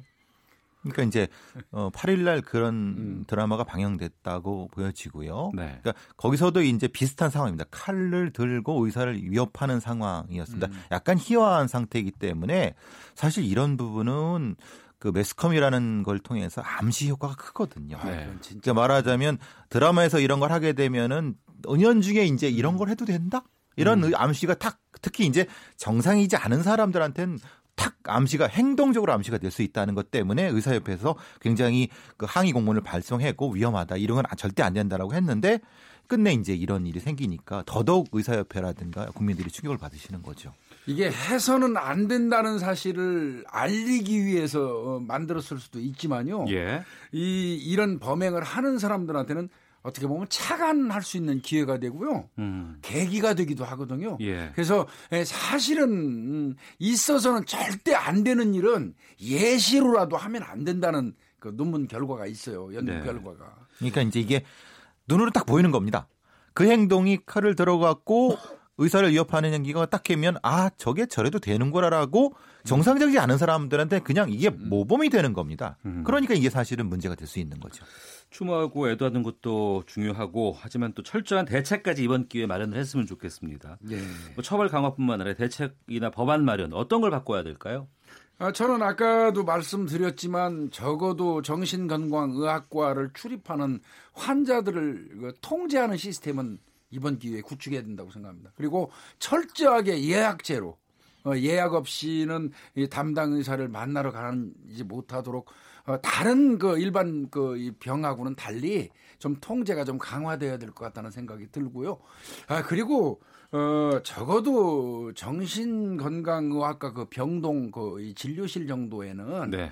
예, 복도에라도 청원 경찰이나 이런 분들이 상한분 정도는 음. 상주해 주시는 게 맞지 않을까 싶어요. 네. 어, 일반적으로 이 저 정신 질환으로 이제 강제 입원되는 그 병동 같은 데는 그 통제하는 인력들이 존재하거든요. 예. 어, 이 경우도 진료 외래 진료실이라고 해서 특별히 다르지 않단 말이죠. 취급하는 사람들만큼은 그래서 그런 시스템을 철저하게 좀 구축을 이번 기회에 했으면 좋겠다는 생각이 듭니다. 알겠습니다. 김복준 한국범죄연구소 연구위원 배상원 프로파일러와 함께 아는 경찰 어, 다음 뉴스로 가보겠습니다.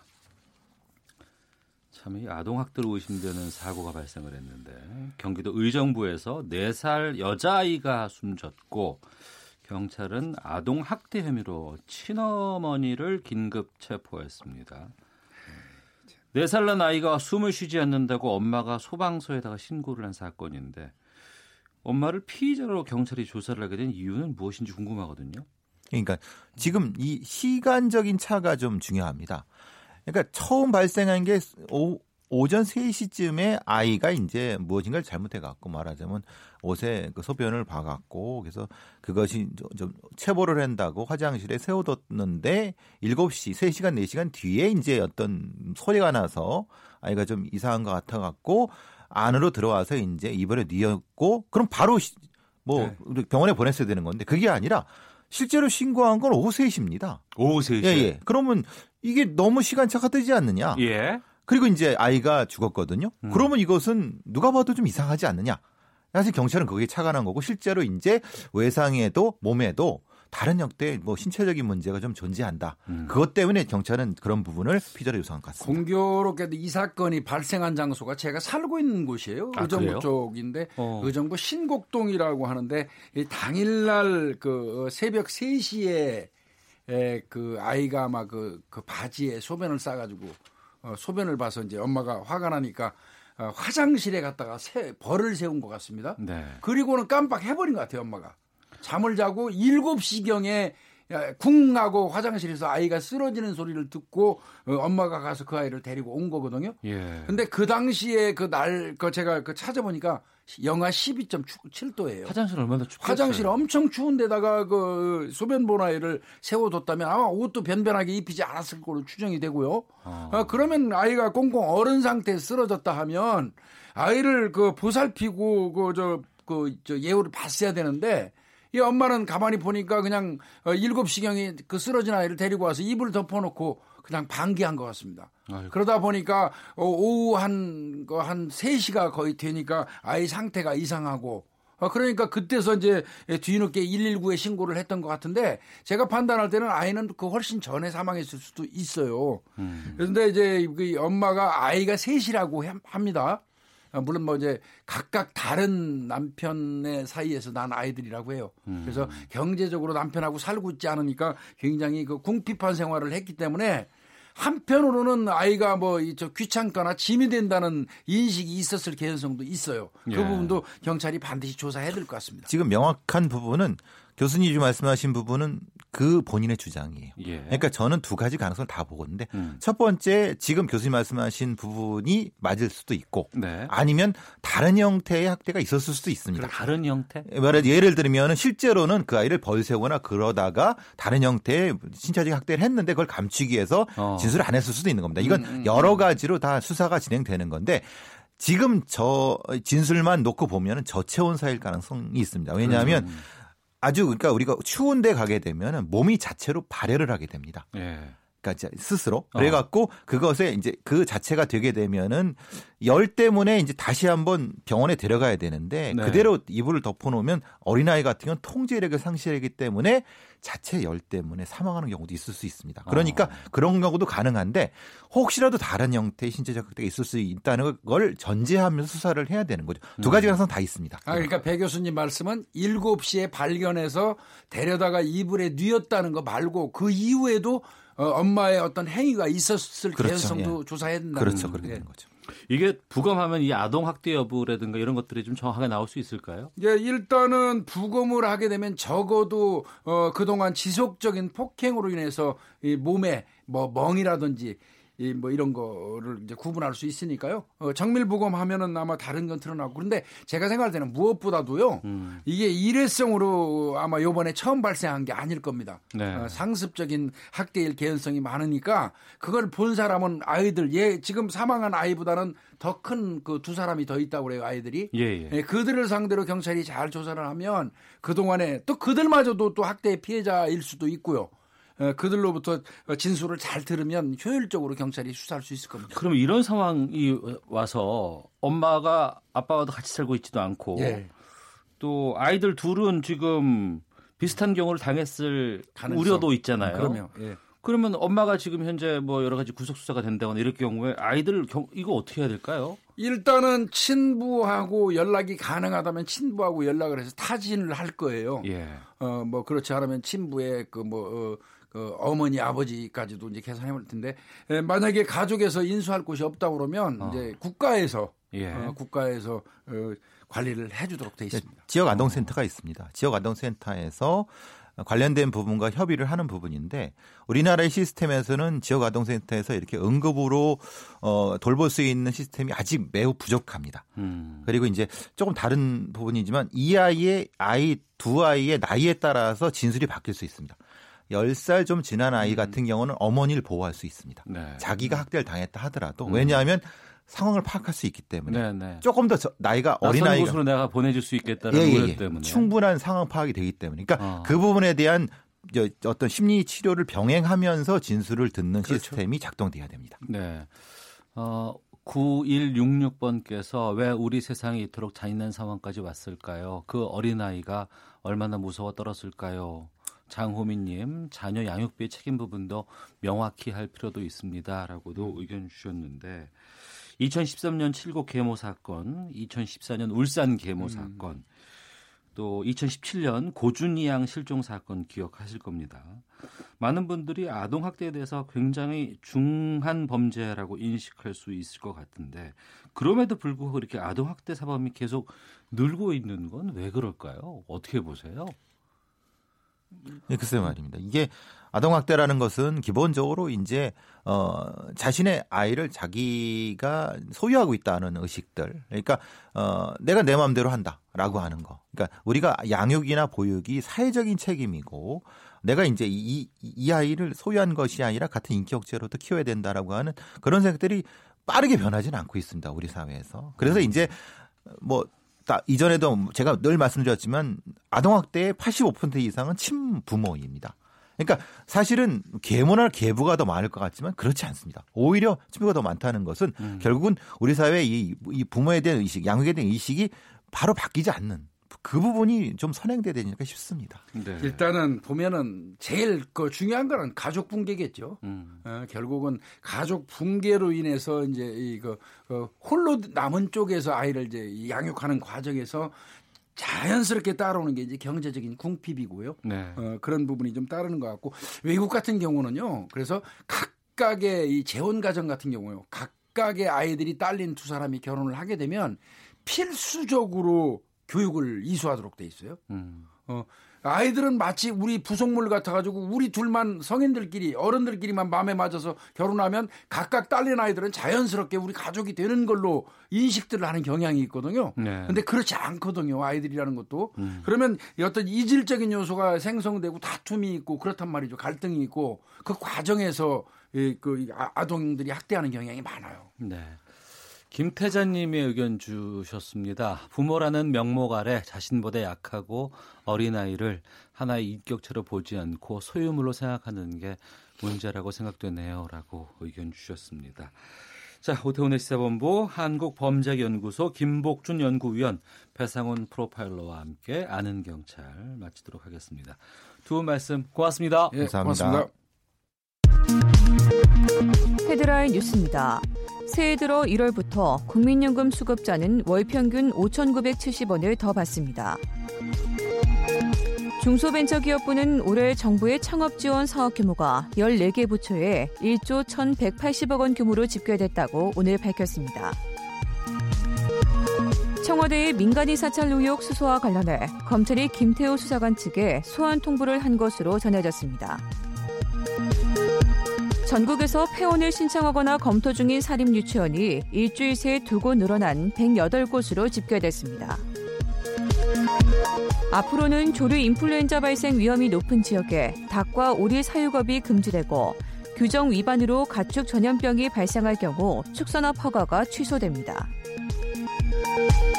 일본군 위안부 할머니들을 기리려고 필리핀에 건립한 평화의 소녀성에 일본이 딴지를 걸고 나섰습니다. 지금까지 헤드라인 뉴스 정원 나였습니다. 이어서 기상청의 윤지수 씨 연결합니다. 네, 미세먼지와 날씨 정보입니다. 지금 미세먼지 상황을 보면 영남 지방과 전라남도 일대 공기가 무척 깨끗합니다. 좋은 상태를 보이고 있습니다. 서울을 비롯한 중부 지방과 전라북도, 제주도 지방은 보통 단계를 보이고 있습니다. 오늘은 대기 확산이 원활하기 때문에 보통 수준을 이어갈 것으로 예상이 되는데요. 내일은 중부 일부 내륙 지역을 중심으로 대기가 정체하면서 미세먼지 농도가 높게 나타날 것으로 보입니다. 특히 충청북도 지역이 나쁨 단계일 거라고 예상이 되는 상황입니다. 참고하시기 바랍니다. 오늘 우리나라는 중국 산동반도 부근에 위치한 고기압의 영향을 받아서 대체로 맑은 날씨가 예상되고 전라도 서해안, 제주도, 울릉도, 독도 정도만 가끔 구름이 많이 지나가겠습니다. 당분간은 비 예보, 눈 예보가 없습니다. 지금 충청남도 서해안과 일부 전라도, 제주도 지방을 제외하고 전국 대부분 지역에 건조특보가 발효되고 있기 때문에 화재 소식이 더 나지 않도록 각별히 주의하시는 것이 좋겠습니다. 한파특보는 중부지방과 경상북도 북부 내륙 지역에 발효되고 있는 가운데 오늘 낮 최고 기온 서울 0도, 세종, 대전 3도, 광주, 대구 4도, 부산 7도가 예상됩니다. 어제와 비슷하거나 조금 높은 정도고요. 내일 낮부터 추위는 풀리겠습니다. 그리고 1시 12분 27초에 경상북도 문경 북북동쪽 23km 지역에서는 지진이 발생을 했습니다. 규모는 2.2로 지진 피해는 없을 것으로 기상청은 내다보고 있습니다. 지금 서울 기온은 영하 1도, 습도는 26%입니다. 지금까지 미세먼지와 날씨 정보였습니다. 다음은 이 시각 교통 상황 상황 알아보겠습니다. KBS 교통정보센터의 김민희 씨입니다. 네, 점심시간을 지나면서 도로 지나기는 더 많이 좋아졌습니다. 경부고속도로 서울 방면으로 회덕분기점 부근에서는 1, 2차로를 막고 장애물을 치우고 있고요. 이후로는 양재부터 반포 사이로만 정체 남아 있습니다. 반대 부산 쪽으로 서초나들목 부근에서는 작업을 하고 있어서 뒤로 한남부터 차량들 서행하고 있습니다. 서울 외곽 순환고속도로 지나기도 전 구간에서 수월하고요.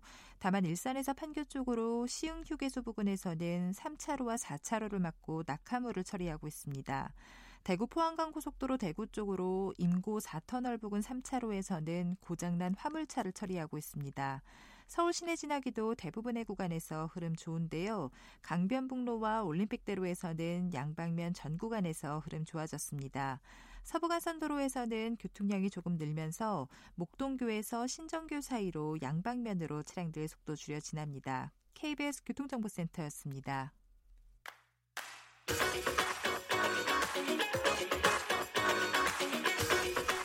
오태훈의 시사본부는 청취자 여러분의 참여를 기다리고 있습니다. 문자 번호 9730. 짧은 문자 50원, 긴 문자 100원의 정보 이용료가 있고요. 콩 게시판은 무료입니다. 생방송 중에 참여해 주세요. 네, 여러분들께서 보내주시는 의견 잠깐 짚고 가겠습니다. 8532님, 새벽 3시에 일어나 신선한 빵을 배송하는 새 아이의 아빠가 보냅니다. 올해도 좋은 소식, 삶에 도움이 되는 뉴스 많이 전해주세요. 라고 주셨고요. 0634님, 가짜 뉴스에 많은 국민들이 흔들리고 있습니다. 시사본부가 정확한 뉴스 잘 전달해 주시기 바랍니다. 라고 의견 주셨습니다. 2019년 가짜 뉴스 없는 한 해가 될 수 있도록 저희들도 많은 노력하겠습니다. 정치 이슈를 정리하는 이승원의 정가 이슈 시사평론가 이승원 씨와 함께하겠습니다. 어서 오십시오. 네, 안녕하세요. 예. 정부가 기획재정부의 KTNG 사장 교체 관여와 청와대 적재 국채 발행 강요 주장을 내놓은 신재민 전 기재부 사무관 검찰에 고발하기로 했죠. 그렇습니다. 기획재정부가 어제 오후에 보도 자료를 냈는데요. 네. 아, 공무원이 직무상 취득한 비밀을 누설하는 것은 금지돼 있다면서 신 전 사무관에 대해서 오늘 그러니까 2일이죠. 오늘 검찰에 고발 조치할 계획이라고 밝혔습니다. 아, 신전 사무관은 특히 자신의 소관 업무가 아닌 자료를 편취해서 네. 이것을 대외에 공개한 것은 심각한 문제라는 게 기재부의 인식입니다. 음, 그런데 국가공무원법 자체는 처벌 규정이 없기 때문에요. 이 형법에 있는 공무상 비밀 누설과 관련해서 검찰 수사를 받을 가능성이 크다. 네. 아, 이런 전망이 나오고 있습니다. 네. 음. 지금 며칠째 신재민 전 사무관 또 기재부 간의 주장이 엇갈리고 있는 상황이에요. 그렇습니다. 네. 그러니까 신 씨는 계속 무언가 하나씩 하나씩 주장을 펼치고 있고 음. 기재부가 반박하는 지금 상황인 것 같아요. 그렇죠. 이제 계속 재반박하고 이런 상황인데요. 예. 뭐 내일 기자회견 한다는 얘기도 있고요. 신재민 씨가 어. 아, 내일 3일에요. 근데 일단 기재부가 어제 보도 자료에서 다시 한번 신 씨의 주장에 대해서 적극적으로 반박을 했습니다. 네. 일단 신재민 씨가 이 차관보와 자신의 대화라고 제시한 그 카톡방 캡션, 아 캡처 이 화면 내용 있었지 않습니까? 네. 거기에 대해서 이제 반박을 한 건데요. 한마디로 신재민 씨의 경우에는 2017년에 이 박근혜 정부의 국가 채무 비율이 높은 것처럼 보이기 위해서 적자 국채를 발행하라는 청와대 지시가 있었다 이렇게 주장을 해온 겁니다. 네. 아, 여기에 대해서 기재부가 어제 반박을 다시 한번 한 건데요. 어, 2017년 11월 당시 이 적자 국채 발행에 대한 경론이 당연히 있었다. 음. 아, 다만 초과 세수와 국채 시장 등을 고려해 봤을 때 8조 7천억 원 전액을 발행하지 말자는 의견이 하나 있었고 네. 또 다른 입장에서는 4조 원만 발행하자 이런 의견이 둘로 나뉘었다고 설명을 합니다. 네, 결론 결론 끝에 이제 그 국채 발행을 하지 않았죠. 음. 어, 어쨌든 둘 다 장단점이 있지만 어, 미리 국가 채무를 줄이는 게 더 바람직하다고 판단했다라는 게 기재부의 주장이고요. 어, 신 씨의 그 지금 주장처럼 만약에 4조 원을 발행했다고 하더라도 국가 채무 비율은 한 0.2% 포인트가 오르는 상황이기 때문에 의미가 없다는 거예요. 네. 왜냐하면 그 채무 비율을 정말 의도적으로 정무적으로 높이려고 했으면은 훨씬 더 많이 풀었어야 된다는 거죠. 음. 또 하나 2017년 채무 비율은 어, 박근혜 정부가 아니라 문재인 정부 첫 해의 성과로 인식되기 때문에 네. 신 씨의 이런 음모론은 애초부터 성립이 안 된다 이렇게 재반박을 하고 있습니다. 네. 네. 이런 상황에서 자유한국당은 특검 상임위 소집도 주장하고 있네요. 네, 뭐 김태우 수사관 폭로에 이어서 신재민 전 사무관의 폭로까지 참 야당에는 여러 가지 재료가 있는 상황인데요. 일단 나경원 대표는 오늘 오전 회의에서 이런 얘기를 합니다. 이 사찰 정권, 위선 정권, 재정 조작 정권의 실체를 밝혀야 된다 이렇게 주장을 하면서 특검 도입은 물론이고 아, 국가 권력을 남용하는 사건들에 대해서는 관련 상임위원회 소집을 추진하고 있다 이렇게 강조를 했습니다. 네. 일단 상임위 차원에서 다시 한번 얘기를 해보자 이렇게 어, 주장을 하는 것이고요. 또 이것이 부족하다면 감사원 감사로까지 이어질 수 있다 이렇게 경고를 한 그런 상황입니다. 네. 네. 이 신재민 사무관 것이 나오기 전에 또 김태우 수사관 폭로 관련해서 상당히 말도 많았었고 그랬었죠. 또 정치권에서도 지금 여러 가지 이슈들 때문에 이 부분에 대해서 집중을 했는데 네.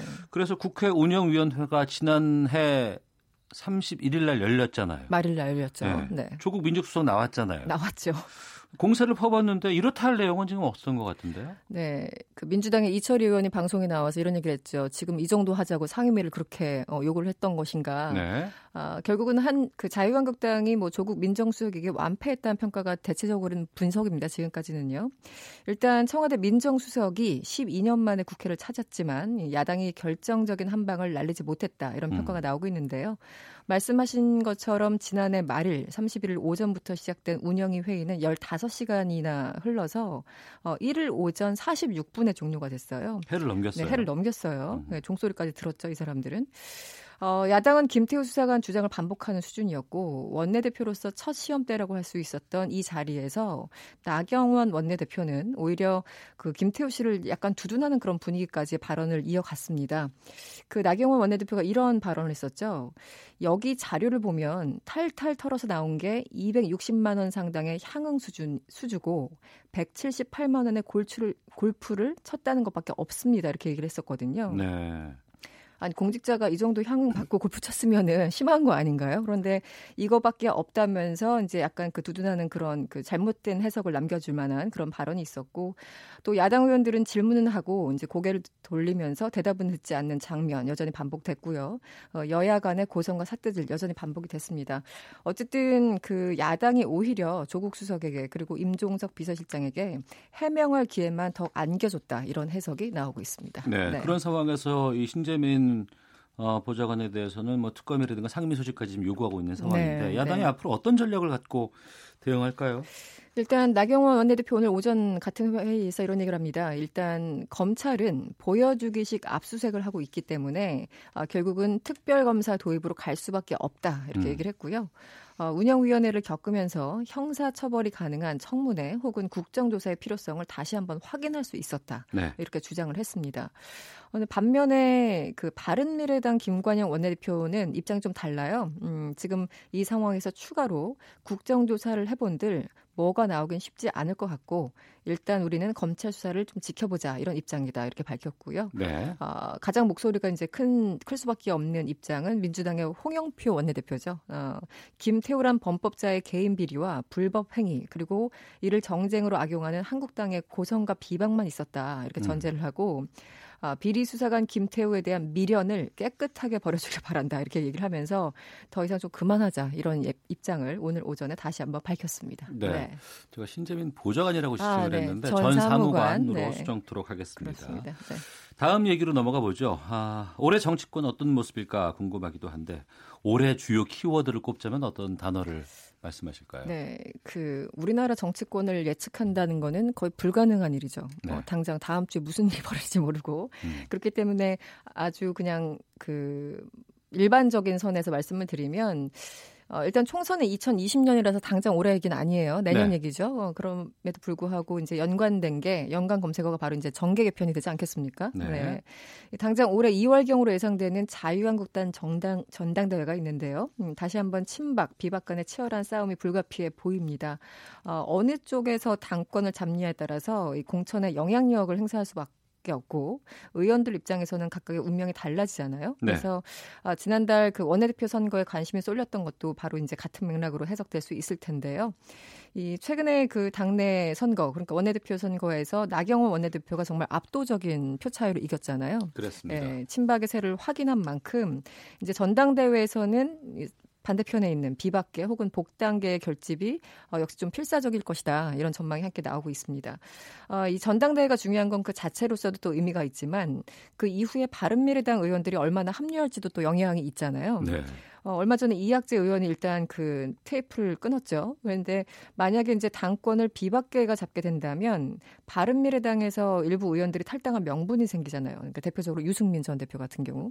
근데 반대의 경우라면 참 명분이 쉽지 않아요. 물론 이제 옮기려면 정치인들이 어떤 명분이라도 이제 긁어 모아서 옮길 수는 있겠지만 네. 어, 이렇게 쉽 쉽게 길이 열리진 않을 거라는 생각이 들고 결국은 전당대회에 따라서 그 숫자가 좀 달라지지 않을까 어, 이런 생각이 듭니다. 네. 네.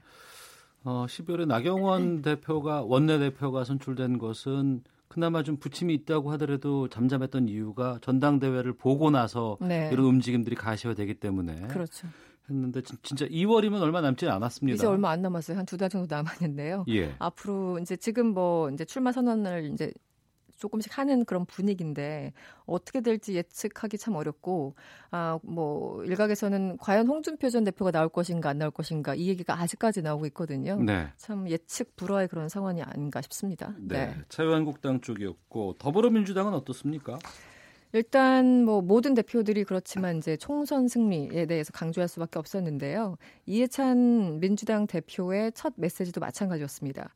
어, 제 신년 인사회가 있었는데 어, 이런 얘기를 합니다. 올해 모든 당원들이 잘 준비를 해서 내년 총선에서 크게 이기는 게 이 나라 민주주의를 정착시키는데 아주 중요한 과업이다.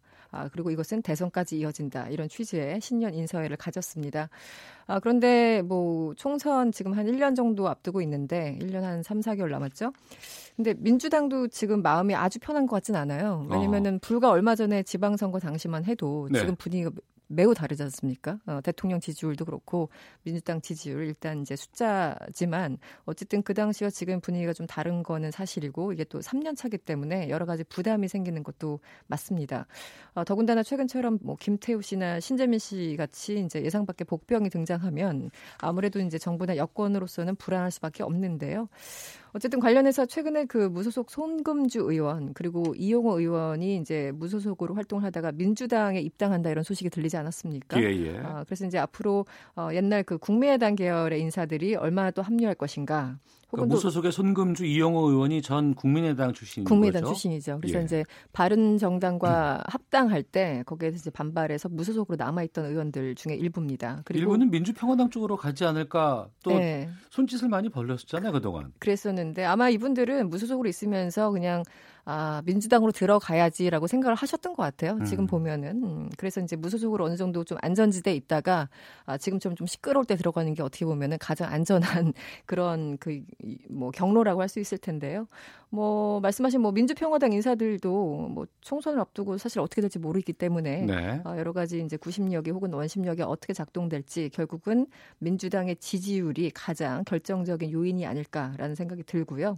사실 지금 우리 그 정부에 보면은 이낙연 국무총리부터 뭐 이훈혜 그 부총리까지 이 민주당 출신들이 굉장히 많잖아요. 예, 예. 그 그래서 이제 뭐 김부겸 행자부 장관, 김현미 국토부 장관 이런 분들이 이제 다시 총선을 앞두고 당으로 돌아가게 되면 음. 그만큼 개각 요인들이 커지고, 예, 그래서 이제 큰 폭의 개각이 있기 때문에 또 한 번 또 인사 문제로 술렁일 수 있다 이런 전망도 함께 나오고 있습니다. 네. 알겠습니다. 네. 시사평론가 이승원 씨와 함께했습니다. 오늘 네. 말씀 고맙습니다. 네, 고맙습니다.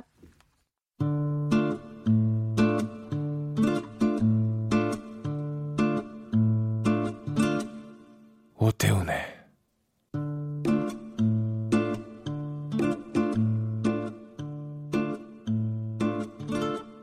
시사본부. 네, 시사본부 듣고 계신 지금 시각 1시 45분 향하고 있습니다. 짧은 문자 50원, 긴 문자 100원이 드는 샵 9730 사연 소개해 드리겠습니다. 앞서 가짜 뉴스 이야기 나왔더니 또 다른 청취자분께서 이렇게 보내셨는데요. 김일근 님, 가짜 뉴스가 부모님과 젊은 자식 사이를 멀어지게 합니다. 심각합니다. 여기 대구입니다. 하고 유유 이렇게 보내 주셨습니다. 6676님, 올해는 정말 끔찍한 사건들이 안 일어나길 간절히 바랍니다. 안전사고도 없길 바라고요. 따뜻한 일들 많이 생겨서 훈훈한 소식 시사본부에서 많이 들리길 소망합니다. 라고 보내주셨습니다. 매년 새해가 되면 정부 정책에 적지 않은 변화가 생기곤 합니다. 뭐 노동, 사회, 교육 등 1월 1일 기준으로 해서 다양한 분야에서 여러 제도와 정책들이 달라지는데요. KBS 일라디오 김성환의 시사야 진행하시는 분입니다. 시사평론가 김성환 씨와 새해를 맞아 달라지는 정책 정리해 보도록 하겠습니다. 김성환의 뉴스 소다 김성환 씨 오셨습니다. 어서 오십시오. 네, 안녕하세요. 예. 먼저 최저임금부터 어떤 변화가 있는지부터 좀 말씀해 주세요. 네. 뭐 최저임금이 아무래도 최대 관심이 될 수밖에 없죠. 네. 어, 지난 연말 주휴수당 문제로 굉장히 또 시끄러웠었잖아요. 어, 그래서 최저임금 변화가 어떻게 될 것인지에 대해서 많은 사람들이 촉각을 곤두세우고 있는데요. 네. 이건 당장 올해 1월 1일부터 변화하는 겁니다. 그러니까 최저임금이 지난해보다 10.9% 올라서 시급이 8,350원이 됩니다. 네. 어, 지난 연말 논란이 됐던 주휴수당을 포함해서 월급으로 환산하게 되면 174만 5,150원입니다. 음. 이렇게 보면 지난해보다 17만 1,380원이 이제 오르게 되는 거죠. 그러니까 월급으로 환산을 하면은 174만 5,150원을 보장해 줘야 되는 거군요. 네, 그렇죠. 그게 어. 이제 최저임금 수준이 되는 거죠. 그러니까 최저임금이 오른다고 하면 임금이 반드시 다 이렇게 많이 오르는 거예요? 아, 그거는 아닙니다. 왜냐하면은 이게 굉장히 좀 복잡한 계산이 있는데요. 예. 이 작년 5월 통상임금 문제가 굉장히 시끄러웠었잖아요. 네. 그러니까 상여금이나 일반 복지비 같은 것도 통상임금에 다 포함해서 음. 그걸 또 최저임금으로 다 환산을 해서 계산해야 되느냐 그러니까 아니냐. 복지비라고 하면은 우리가 이제 뭐 밥값이나 교통비 같은 거 보조해 주는 것들. 네, 그렇죠. 어. 그러니까 그것도 사실은 임금에 통상 임금에다 포함을 시켜야 되는 것 아니냐 이렇게 예. 이제 대법원 판결이 나왔었기 때문에 그걸 포함을 시켜야 되는데 그걸 다 한꺼번에 포함을 시키면 최저임금이 하나도 안 오르거나 오히려 더 줄어드는 결과로 이어지게 되잖아요. 음. 그래서 거기에 산입할 수 있는 범위를 어디까지 할 것이냐 이걸 작년 5월에 정했습니다. 네. 근데 상여금과 복 복리후생비 일부를 최저임금에 일부만 산입하도록 결정을 했거든요. 그러니까 이것 때문에 전체 임금에서 상여금 비중이 높을 경우에는 최저임금 인상 혜택을 보지 못할 수도 있습니다. 음. 그러니까 예를 들어서 좀 쉽게 설명해서 말씀드리면 지난해 최저임금 수준의 기본급 154만 원을 받고 네. 매달 식비나 교통비로 20만 원을 더 받았다. 네. 그러면 월급이 174만 원이 되잖아요. 예. 근데 올해 최저임금이 174만 원 정도가 된다고 말씀드렸잖아요. 예. 그리고 거기에 기본급 20만 원을 그대로 받는다고 하면은 음. 월급이 194만 원이 돼야 하거든요. 네. 그런데 실제로는 그렇지 않다는 겁니다. 그러니까 올해부터 월 최저임금의 25%를 넘는 상여금과 월 최저임금의 7%를 넘는 복리후생비를 최저임금 산정에 포함할 수 있도록 했습니다. 네. 이렇게 되면 기본급이 174만 원이 아니라 165만 원이 됩니다. 음. 그러니까 산정을 해서 거기에 산입을 시키면요. 네. 근데 20만 원을 더 이제 올려주게 돼야 될 것이 이렇게 돼버리면은 9만 원만 더 올려주면 된다는 것이죠. 어. 그러니까 최저임금 인상분만큼 전체 다, 다 급여를 올려주는 것은 아니고 이럴 경우에는 9만 원만 더 올려줘도 일부가 상여금 같은 게 산입이 되기 때문에 그 정도만 올라도 된다 이런 겁니다. 사업장마다 연차별로 다 이게 다르기 때문에 그렇죠. 이걸 하나로 설명드리기는 네, 굉장히 좀 어려워요. 계산기 같은 거 있으면 좋겠어요. 내가 얼마 받고 상여금 얼마 받으니까 딱 치면은 이거 된다 이렇게 안 된다 이런 거 딱. 근데 우리나라 급여 체계가 너무 좀 복잡해요. 그리고 그렇죠. 기본급이 너무 적고 상여금이나 이런 게 또 지나치게 많잖아요. 그러니까 이 부분 때문에 그러니까 여러 자영업자들이 어렵다고 하고 기업을 운영하는 사람들이 힘들다고 해서 인건비 부담 덜어주기 위해서 정부가 여러 가지 자금도 지원해 주잖아요. 예, 그게 이제 일자리 안정 자금이라고 하는 건데요. 네. 일종의 이제 인건비의 일정 금액 정부가 지원을 해주는 제도라고 생각하시면 됩니다.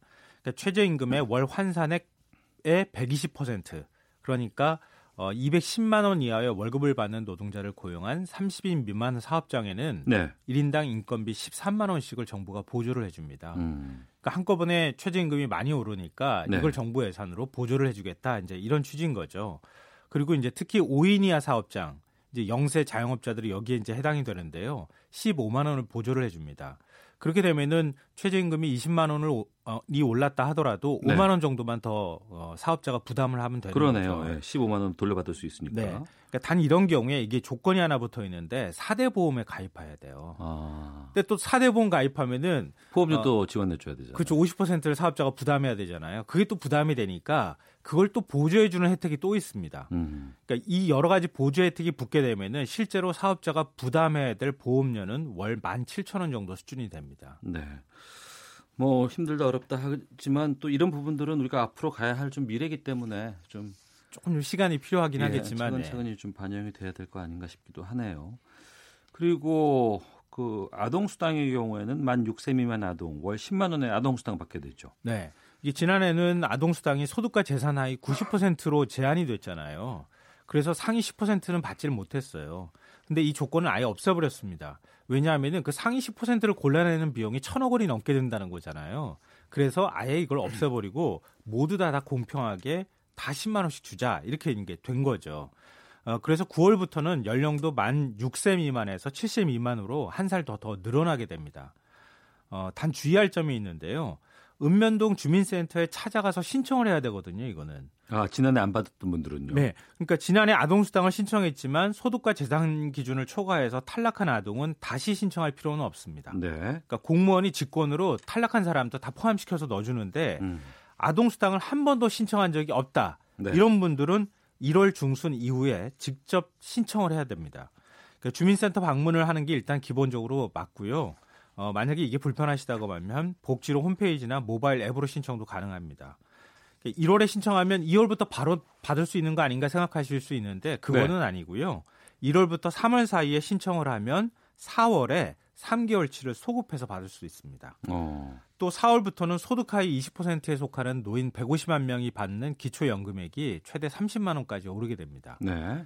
근데 30만 원까지 오르게 된다고 말씀드리지만 국민연금액이라든가 배우자의 기초연금 수급 여부, 어, 소득 인정액 수준에 따라서 기초연금액이 조금 적게 어, 책정이 될 수도 있습니다. 네. 초중고생에 대한 교재비, 수업료 이것도 뭐 줄어요? 예. 올해 3월, 3월부터 적용되는 제도인데요. 예. 이 중위소득 50% 이하 가구의 초중 고교생을 대상으로 지급하는 교육급여 단가가 인상이 됩니다. 그러니까 교육급여에는 학용품비나 입학금, 수업료 이런 게 다 포함이 되는데요. 초등학생은 1인당 연간 6만 6천 원에서 20만 3천 원으로, 중학생은 16만 2천 원에서 29만 원으로 인상이 되고요. 고등학생은 납부금에서 입학금과 수업료, 교과서 실비 전액을 지원해서 아예 감면을 해줍니다. 근데 이것도 학부모가 주민센터를 방문하거나 복지로 사이트에서 신청을 해야 하거든요. 네. 근데 이때 급식비와 방과 후 수강권, 고교 학비를 지원하는 교육비도 함께 신청을 하면 교육 급여는 탈락을 해도 그러니까 소득 기준에 따라서 탈락할 수 있거든요. 그런데 시도 교육청별로 교육비 지원을 또 해줍니다. 음. 그러니까 이 교육비 지원 기준에 해당이 되면은 지원받을 수가 있거든요.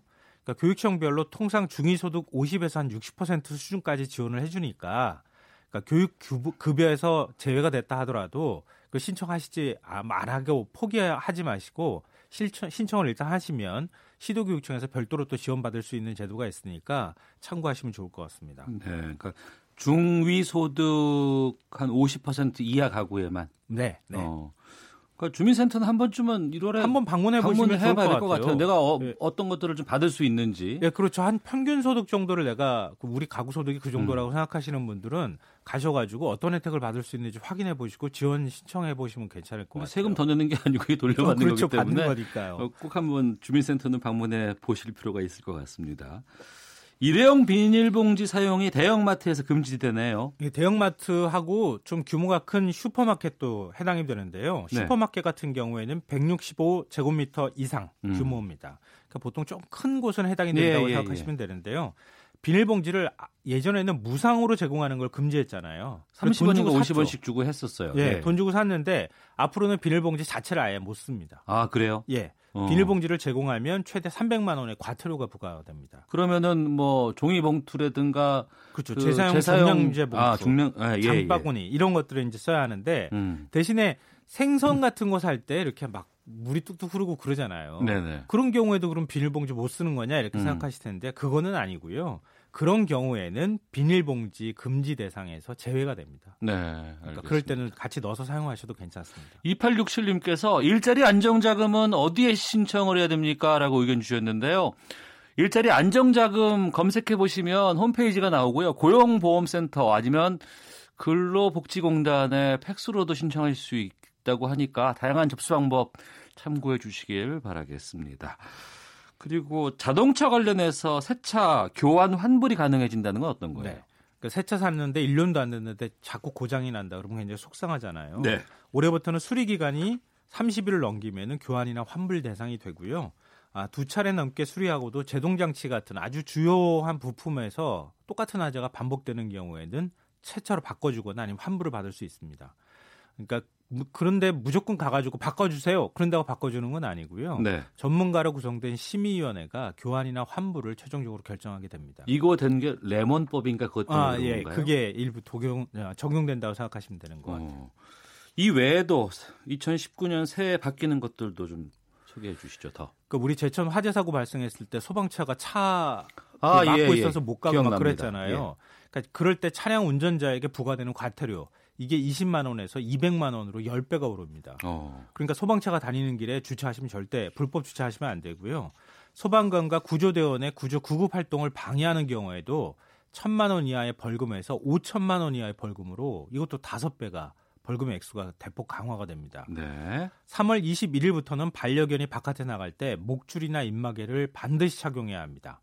반려견이 목줄을 착용하지 않았다가 사람에게 상해를 입히거나 사람이 만약에 사망한 경우 음. 2년 이하의 징역이나 2천만 원 이하의 벌금이 부과됩니다. 그러니까 목줄은 모든 개에 다 해당되는 건가요? 아, 목줄은 다 해당이 됩니다. 어, 그리고요. 근데 이제 우리 입마개 같은 경우는 이제 일부 개, 맹견에만 해당이 되는데요. 도사견이나 아메리칸 핏불테리어 같은 한 다섯 종의 맹견의 경우에는 밖에 데리고 나갈 때 반드시 입마개를 착용해야 합니다. 음. 만약에 이걸 위반하는 경우에는 300만 원 이하의 과태료가 부과가 되고요. 네. 만약 사람에게 상해를 입히거나 사람이 진짜 사망했다. 음. 만약에 물려서 그런 경우에는 3년 이하의 징역이나 3천만 원 이하의 벌금을 물게 됩니다. 그러니까 모든 반려견을 바깥에 데리고 나갈 때는 목줄을, 목줄을 반드시 되고, 착용하고 맹견은 입마개까지 착용해야 몇 종류는 어, 입마개까지 해야 된다는 거죠. 네. 알겠습니다. 자, 새해 달라지는 것들 무엇이 있을지 살펴봤습니다. 지금까지 KBS 일라디오 시사야의 진행자 김상원 시사평론가와 함께했습니다. 오늘 밤 10시 5분 시사야도 많은 청취 부탁드리겠습니다. 오늘 말씀 고맙습니다. 네, 고맙습니다. 예.